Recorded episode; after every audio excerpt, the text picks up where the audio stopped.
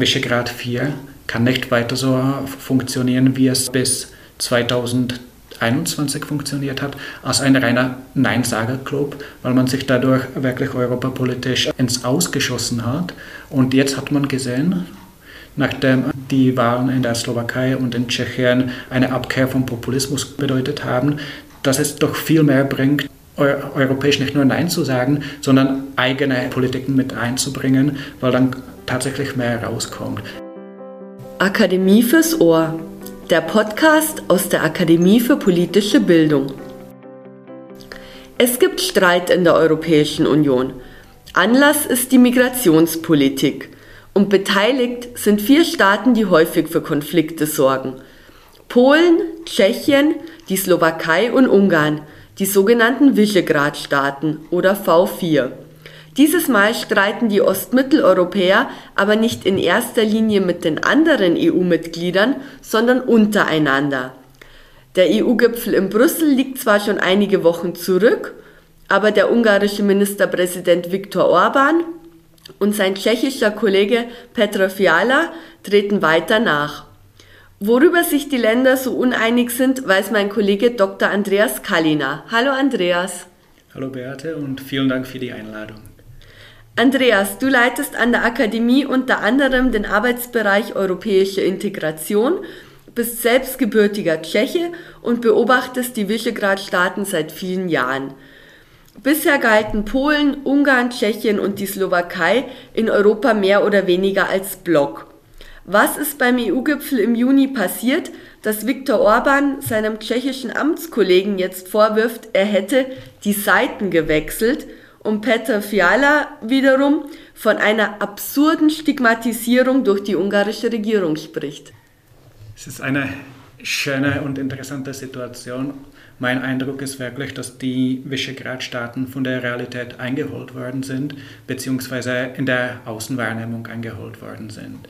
Denn was wir vor allem von der westlichen Seite aus als Visegrad 4 als einen Block wahrgenommen haben, das war ja auch bislang eine schon heterogene Gruppierung. Das haben wir so nicht gesehen. Und das, was passiert ist, sind tatsächlich, dass innerhalb dieser Staatengemeinschaft Brüche aufgekommen sind.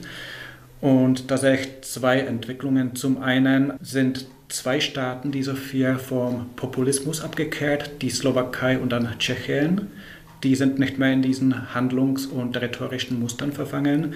Und zum anderen, genau diese beiden Staaten, Tschechien und Slowakei, haben sich europapolitisch eher auf eine pragmatische Linie begeben. Das heißt nicht mehr die permanenten Einsager, sondern die Europapolitik mitgestalten. Und gerade in der Migrationspolitik ist es ein Feld, wo diese Brüche ganz deutlich werden und Viktor Orban das ist mein Eindruck, fühlt sich hier verlassen und hat seine Allianzen nicht mehr, auf die er seine Politik und seinen Staatsumbau gegründet hat. Die jetzige Migrationsfrage und das Verhältnis in der Visegrad-Gruppe nach innen ist auch längerfristig angelegt, weil beispielsweise die Slowakei und Tschechien eher konstruktiv eingestellt sind, wenn es um Europapolitiken geht. Und zweifelsohne erkennen auch alle an, dass die Migration eine Riesenherausforderung für die Europäische Union ist. Vor allem auch deswegen, weil alle vier Staaten auch ja, laute Befürworter des Schengen-Systems sind. Und wenn wir auf der einen Seite Schengen haben möchten, das heißt einen grenzenlosen Binnenraum, dann muss man die Migration auch europäisch regeln, weil wenn wir in einem Gebiet ohne Binnengrenzen sind, muss es auf die Migrationsherausforderung auch eine europäische Antwort geben. Das sehen vor allem die Slowakei und äh, jetzt mehr noch Tschechien an und versuchen konstruktiver zu sein. Auf der anderen Seite verhärten sich die Fronten, weil Orban und Kaczynski sehr stark ja, ideologiegeladen argumentieren. Bei Kaczynski oder bei der PiS werde ich es mit etwas Abstrichen sehen, weil sich Polen gerade in einem Wahlkampf befindet. Und für Kaczynski und Morawiecki ist die Migrationsfrage natürlich eine Frage, um eigene Wählerschaft zu mobilisieren. Da kann es tatsächlich im Herbst etwas anders aussehen. Aber das ist auch ein Punkt, der jetzt virulenter wird, die ungarische Positionierung gegenüber den anderen Visegrad-Staaten. Du hast schon das problematische Verhältnis zu Tschechien und zur tschechischen Regierung thematisiert, aber genauso ist es gegenüber Slowakei, weil in dieser Rede, die Orban gehalten hat, hat er die Slowakei als ein abtrünniges ungarisches Territorium bezeichnet, weil, das ist die ungarische Lesart, Phantomschmerzen nach dem Ersten Weltkrieg, Slowakei ist Großungarn weggekommen. Und das ist natürlich eine revisionistische Sichtweise, die in der Slowakei nicht so stark auf Freude und Entgegenkommen stößt. Und auch wenn es mal eine populistische, nationalistische Regierung in der Slowakei gibt, einen Fico, der ein natürlicher Verbündeter Orbans ist, der wird sich nicht gefallen lassen, wenn Orban sagt, äh, sein Gebiet, also Fizos Regierungsgebiet, ist eigentlich nur eine ungarische Provinz. Also da wird man auch nicht zusammenarbeiten können. Und auch umgekehrt Tschechien und Polen, da gibt es auch aktuell Streitigkeiten, beispielsweise ein Großtagebau Turów im äh, deutsch-tschechisch-polnischen Dreieck. Da hat Tschechien äh, Polen vor dem EuGH verklagt und da gibt es auch Streitigkeiten. Man bekommt ja jetzt den Eindruck, dass die Visegrad 4 in 2x2 zerfallen. Stimmt dieser Eindruck so oder ist es eigentlich auch wieder zu einfach? Der Eindruck stimmt, aber es sind auch nicht zwei festgefügte Gruppen, sondern die Konstellationen sind verschieden. Dieses 2 versus 2 ist und war tatsächlich auch immer so eine Fragmentierung, die vielleicht etwas latent, also nicht ganz so wahrnehmbar schon immer gegeben war, weil auch als alle vier Staaten populistisch regiert worden sind, waren es unterschiedliche Populismen. In Ungarn und in Polen sind es ideologiegeleitete Populismen. Das heißt, sowohl die Fidesz und Orban als auch die PiS und Kaczynski und Morawiecki, die haben ein größeres Ziel. Die wollen nämlich den Staat, die Demokratie umbauen Richtung einem konservativen Wohlfahrtsstaat, der nicht unbedingt nach den liberalen Kriterien aufgebaut ist.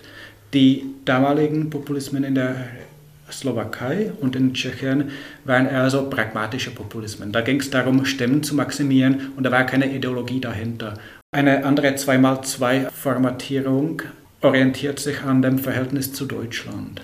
Weil bei Ungarn und Polen ist es langfristig so, dass in Deutschland immer wieder der Erzfeind gesehen wird, weil man dadurch innenpolitisch Stimmen maximieren kann. Und in der Slowakei und in Tschechien ist es schon etwas differenzierter, weil da auch während der populistischen Zeit auch die Zusammenarbeit gesucht worden ist. Da lavierte man so dazwischen. Und dann sehe ich noch zwei weitere Frontstellungen. Eine 3 versus 1 die sieht man gerade jetzt seit dem russischen Angriffskrieg auf die Ukraine, weil was hier deutlich wird, ist die langfristige strategische Orientierung ist grundverschieden äh, in den Visegrad-Staaten. Auf der einen Seite Ungarn, die, ja, man kann sagen, schon langfristig so eine Art multivektorale Außenpolitik verfolgen. Das heißt, man weint der eigenen Zeit als Großmacht nach und versucht mit allen Großmächten gleichmäßig zu paktieren, egal ob das Demokratien sind oder autoritäre Systeme.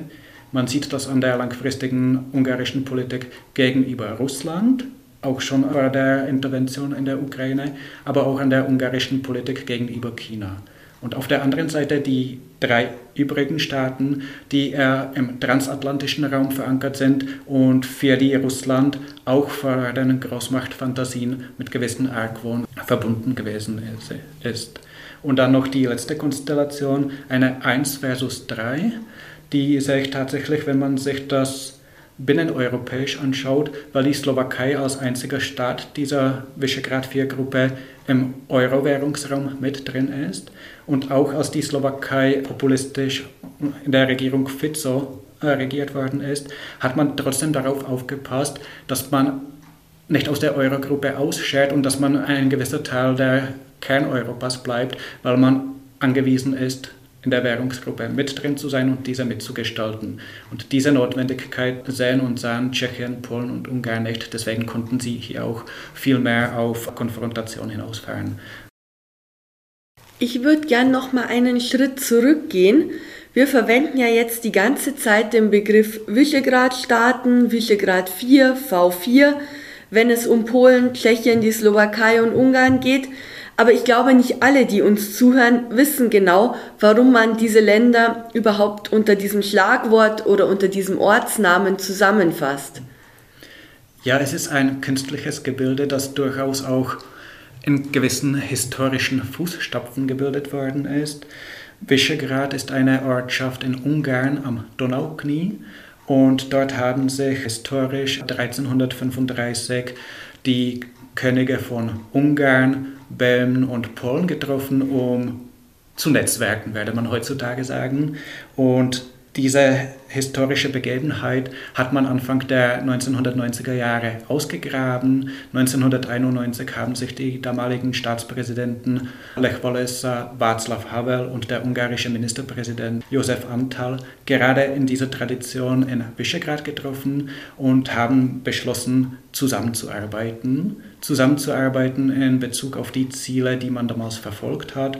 Zum einen der Beitritt in die NATO und zum anderen der Beitritt in die europäischen Gemeinschaften, wie sie damals noch hießen, oder dann in die Europäische Union. Das heißt, das war so eine Zusammenarbeit, wo man gemeinsam strategische Ziele festgelegt hat und wo man angesichts einer gefühlten historischen Gemeinsamkeit davon ausgegangen ist, gemeinsam können wir diese Ziele besser verfolgen. Innerhalb Europas wirklich bekannt geworden sind die Visegrad 4 ja dann erst 2015 mit der sogenannten Migrationskrise. Damals haben sie nämlich noch an einem Strang gezogen. Migration ist aber interessanterweise ja auch jetzt wieder ein Streitthema, aber dieses Mal zwischen den Staaten. Ist es also so, dass Migration einerseits bei den Visegrad 4 der Auslöser war für das angespannte Verhältnis zur Europäischen Union und andererseits jetzt auch für das angespannte Verhältnis zwischen den vier Staaten? Oder ist die aktuelle Debatte, die die vier miteinander führen, eigentlich tiefergehend und das Migrationsthema war jetzt eben nur so ein Punkt, der, das, der die Spannungen jetzt sichtbar gemacht hat? Nach meiner Wahrnehmung ist das Migrationsthema eher ein Symptom und ein konkreter Anlass sowohl was die, das Verhältnis der Visegrad 4 zur restlichen EU und auch zu Brüssel als der oberen Einheit anbelangt, als auch was die jetzigen ja, Verwerfungen innerhalb der V4-Gruppe betrifft. Ein Symptom deswegen, weil in meinen Augen hier die Verwerfungen schon sehr langfristig angelegt waren Schauen wir uns das Verhältnis der Visegrad 4 Staaten zur EU, zur europäischen Integration insgesamt an. Ich glaube, hier sind es eher langfristige strukturelle Faktoren, die zu diesem Bruch anlässlich der Migrationskrise geführt haben. Und da sehe ich drei verschiedene Faktoren, die wirklich im Hintergrund schon lange schlummerten. Zum einen ist es die sogenannte asymmetrische Anpassung bei der europäischen Integration weil der Beitrittsprozess und nicht nur der Visegrad vier Staaten ja von Seiten der Beitrittskandidaten immer als eine Anpassung an Europa wahrgenommen worden ist. Man musste die Kopenhagener Kriterien erfüllen und man ist immer bewertet worden, naja, kommen die näher? Und dann ist es abgehakt worden und dann kam das nächste Kapitel. Die EU kann natürlich nur so funktionieren, das ist auch so sinnvoll. Auf der anderen Seite, auf der Wahrnehmungsseite ist es so, Brüssel diktiert uns was und wir müssen das erfüllen, sonst sind wir nicht Mitglieder dieses Clubs. Und diese asymmetrische Anpassung führte dazu, dass man sich nie als Einheit gefühlt hat, sondern als eine Art Bittsteller, der reinkommt. Und man hat sich nie mit der Europäischen Union identifiziert, in dem Sinne, dass man selbst ein Bauteil von der Union ist, sondern dass man fremdbestimmt wird.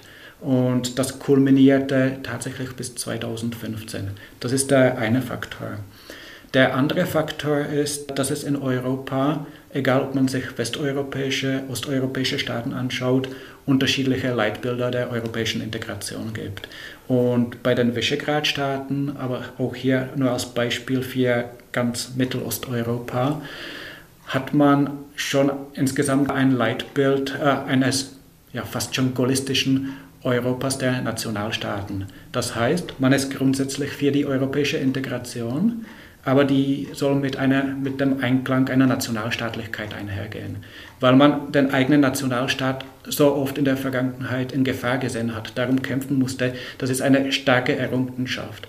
Und diese Staaten wünschen sich, diese Nationalstaatlichkeit in die Europäische Union hineinzutragen. Und da sind sie natürlich in Konflikt mit anderen Leitbildern, die ein föderales Europa sehen. Und das ist natürlich auch schon so ein Gebiet, wo es immer wieder knistert. Und der dritte Aspekt, zumindest mit Blick auf Ungarn und Polen ist ein etwas abweichendes Demokratieverständnis, das sich erst mit den Jahren herauskristallisiert hat. Wir kennen alle das Zitat Orbans von einer illiberalen Demokratie. Und das Ganze kann man auch auf Polen anwenden und mit Abstrichen zumindest auf Teile der tschechischen Gesellschaft und Parteienlandschaft und genauso auch in der Slowakei. Weil in diesen Staaten wird die Demokratie nicht so stark mit der Freiheitlichkeit eines Immanuel Kants gerenkt. Freiheit ist schon ein wichtiges Gut, wenn man darum kämpfen muss, aber es kommt vor allem auch auf Gleichheit und auf Identität an. Und hier wird gerade die Identität und die Gleichheit sehr hoch geschrieben und gleichzeitig herrscht ein sehr stark formalistisches Demokratieverständnis.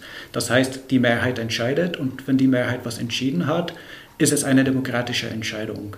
Man schaut nicht so stark auf Minderheitenschutz und auf einen Pluralismus. Und das sind die Kernprobleme, weil dieses Demokratieverständnis eigentlich unserem westlichen nicht entspricht. Aber trotzdem kann man das zumindest auf den Fahnen aus Demokratien draufschreiben und ähnlich auch bei der Rechtsstaatlichkeit. Und das sind die Streitfelder. Und alles zusammengenommen ist wirklich so eine Gemengelage, die sehr explosiv ist. Dann kam die Migrationskrise und das Ganze hat gezündet. Welche Perspektive siehst du denn für die Visegrad 4 mittel- und langfristig? Also was die Zukunft der Visegrad 4 Staaten anbelangt, glaube ich, entscheidet sich tatsächlich sehr vieles jetzt in diesem Herbst bei den Wahlen in der Slowakei und in Polen, inwieweit die äh, tatsächlich auch proeuropäisch bzw. europakonstruktivistisch ausgerichtet werden, weil Visegrad 4 kann nicht weiter so funktionieren, wie es bis 2021 funktioniert hat, als ein reiner Neinsager-Club, weil man sich dadurch wirklich europapolitisch ins Ausgeschossen hat. Und jetzt hat man gesehen, nachdem die Wahlen in der Slowakei und in Tschechien eine Abkehr vom Populismus bedeutet haben, dass es doch viel mehr bringt, europäisch nicht nur Nein zu sagen, sondern eigene Politiken mit einzubringen, weil dann tatsächlich mehr rauskommt. Das war die tschechische Ratspräsidentschaft 2022, die trotz aller Europaskepsis doch in Europa sehr vieles vorangebracht hat, was auch die westlichen Staaten entsprechend honoriert haben. Und das ist jetzt auch der Migrationspakt, der durchaus problematisch gesehen kann, aber es ist das erste Mal, dass man wirklich eine europäische Einigung hat und man kann mit einer Einigung besser vorankommen als ohne eine Einigung und die kann man natürlich noch nachjustieren. Und da sich tatsächlich die Zukunft der Visegrad-Staaten sehr stark davon abhängen, bleibt man eher konstruktivistisch. Man kann dabei durchaus auch skeptisch sein, aber dass man Europa gestalten will, das ist zentral. Und in welche Richtung es weitergehen wird, ist, dass man die Zusammenarbeit gerade in den außen- und sicherheitspolitischen Fragen stark reduzieren wird, angesichts der ungarischen Sympathien für Russland, weil da können sich die anderen drei Staaten damit auch künftig nicht abfinden und dass man sich viel stärker auf wirtschaftliche, auf kulturelle Themen fokussieren wird, also auf ein ausgewählte Themen und auf die Binnenmarktfragen. Da sehe ich tatsächlich äh, Bereiche, wo man sich gut abstimmen kann. Einfach deswegen, weil diese Staaten in einer Region sind, weil die Interessen relativ ähnlich sind. Aber es wird nicht das geben, was wir jetzt die letzten fünf Jahre wahrgenommen haben, so einen monolithischen Block. Also eher eine fragile Einigkeit, eine fluide Zusammenarbeit, wo man manchmal nur zu dritt zusammenarbeiten wird, wo beispielsweise Polen oder Ungarn mal nicht dabei sein werden, wo man mal auch externe Mitglieder mit heranziehen wird, etwa Österreich, weil die Interessen sich sehr stark überschneiden und diese Zusammenarbeit europäisch doch einiges bringt. Da gibt es ja auch ein alternatives Format, das sogenannte Austerlitz-Format, wo Österreich, Tschechien und Slowakei bereits zusammenarbeiten. Oder auch eine andere Kooperationsform, die sogenannten Central Five, wo man tatsächlich auch Slowenien noch mit an Bord nimmt. Du hast jetzt Austerlitz und die Central Five schon angesprochen. In der EU vergisst man ja durch den Ruf der Visegrad-Staaten manchmal, dass so eine Art Minilateralismus durchaus gewollt ist und zwischen anderen Ländern auch gut funktioniert. Welche positiven Beispiele für so eine Zusammenarbeit von kleineren Gruppen gibt es denn im Gegensatz zu den negativ besetzten Visegrad 4? Ich werde zuerst mich an den negativ besetzten Visegrad 4 aufhängen, weil das ist wirklich unsere Wahrnehmung. Aber trotzdem hat auch diese Zusammenarbeit einiges vorangebracht, vor allem bis 2015.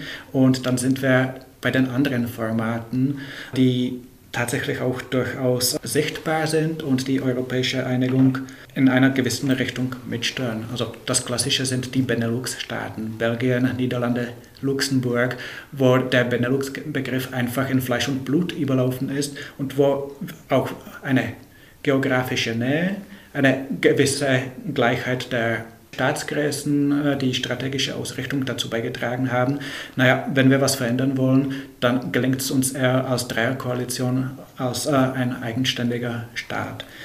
Das gleiche bei neuen Mitgliedstaaten, das Baltikum.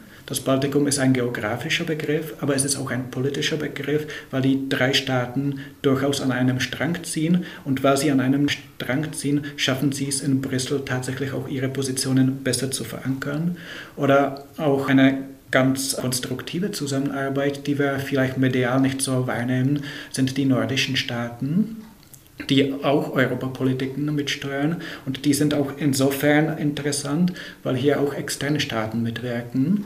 Norwegen und Island werden hier auch mit eingebunden. Und da sieht man auch die äußere Dimension dieser Staaten. Und das ist vielleicht auch nochmal eine Brücke zu, der Visegrad, zu den Visegrad-4-Staaten, weil wo man deren Verdienste gar nicht so öffentlich sieht, ist die europäische Integration und Erweiterung Richtung Balkan, Westbalkan, weil die Visegrad 4 eine Anwalt für die Westbalkanländer sind und nicht nur, weil sie vier Sprecher in Brüssel sind, sondern durchaus auch Einfluss auf die Transformationsprozesse in den Balkanstaaten ausüben.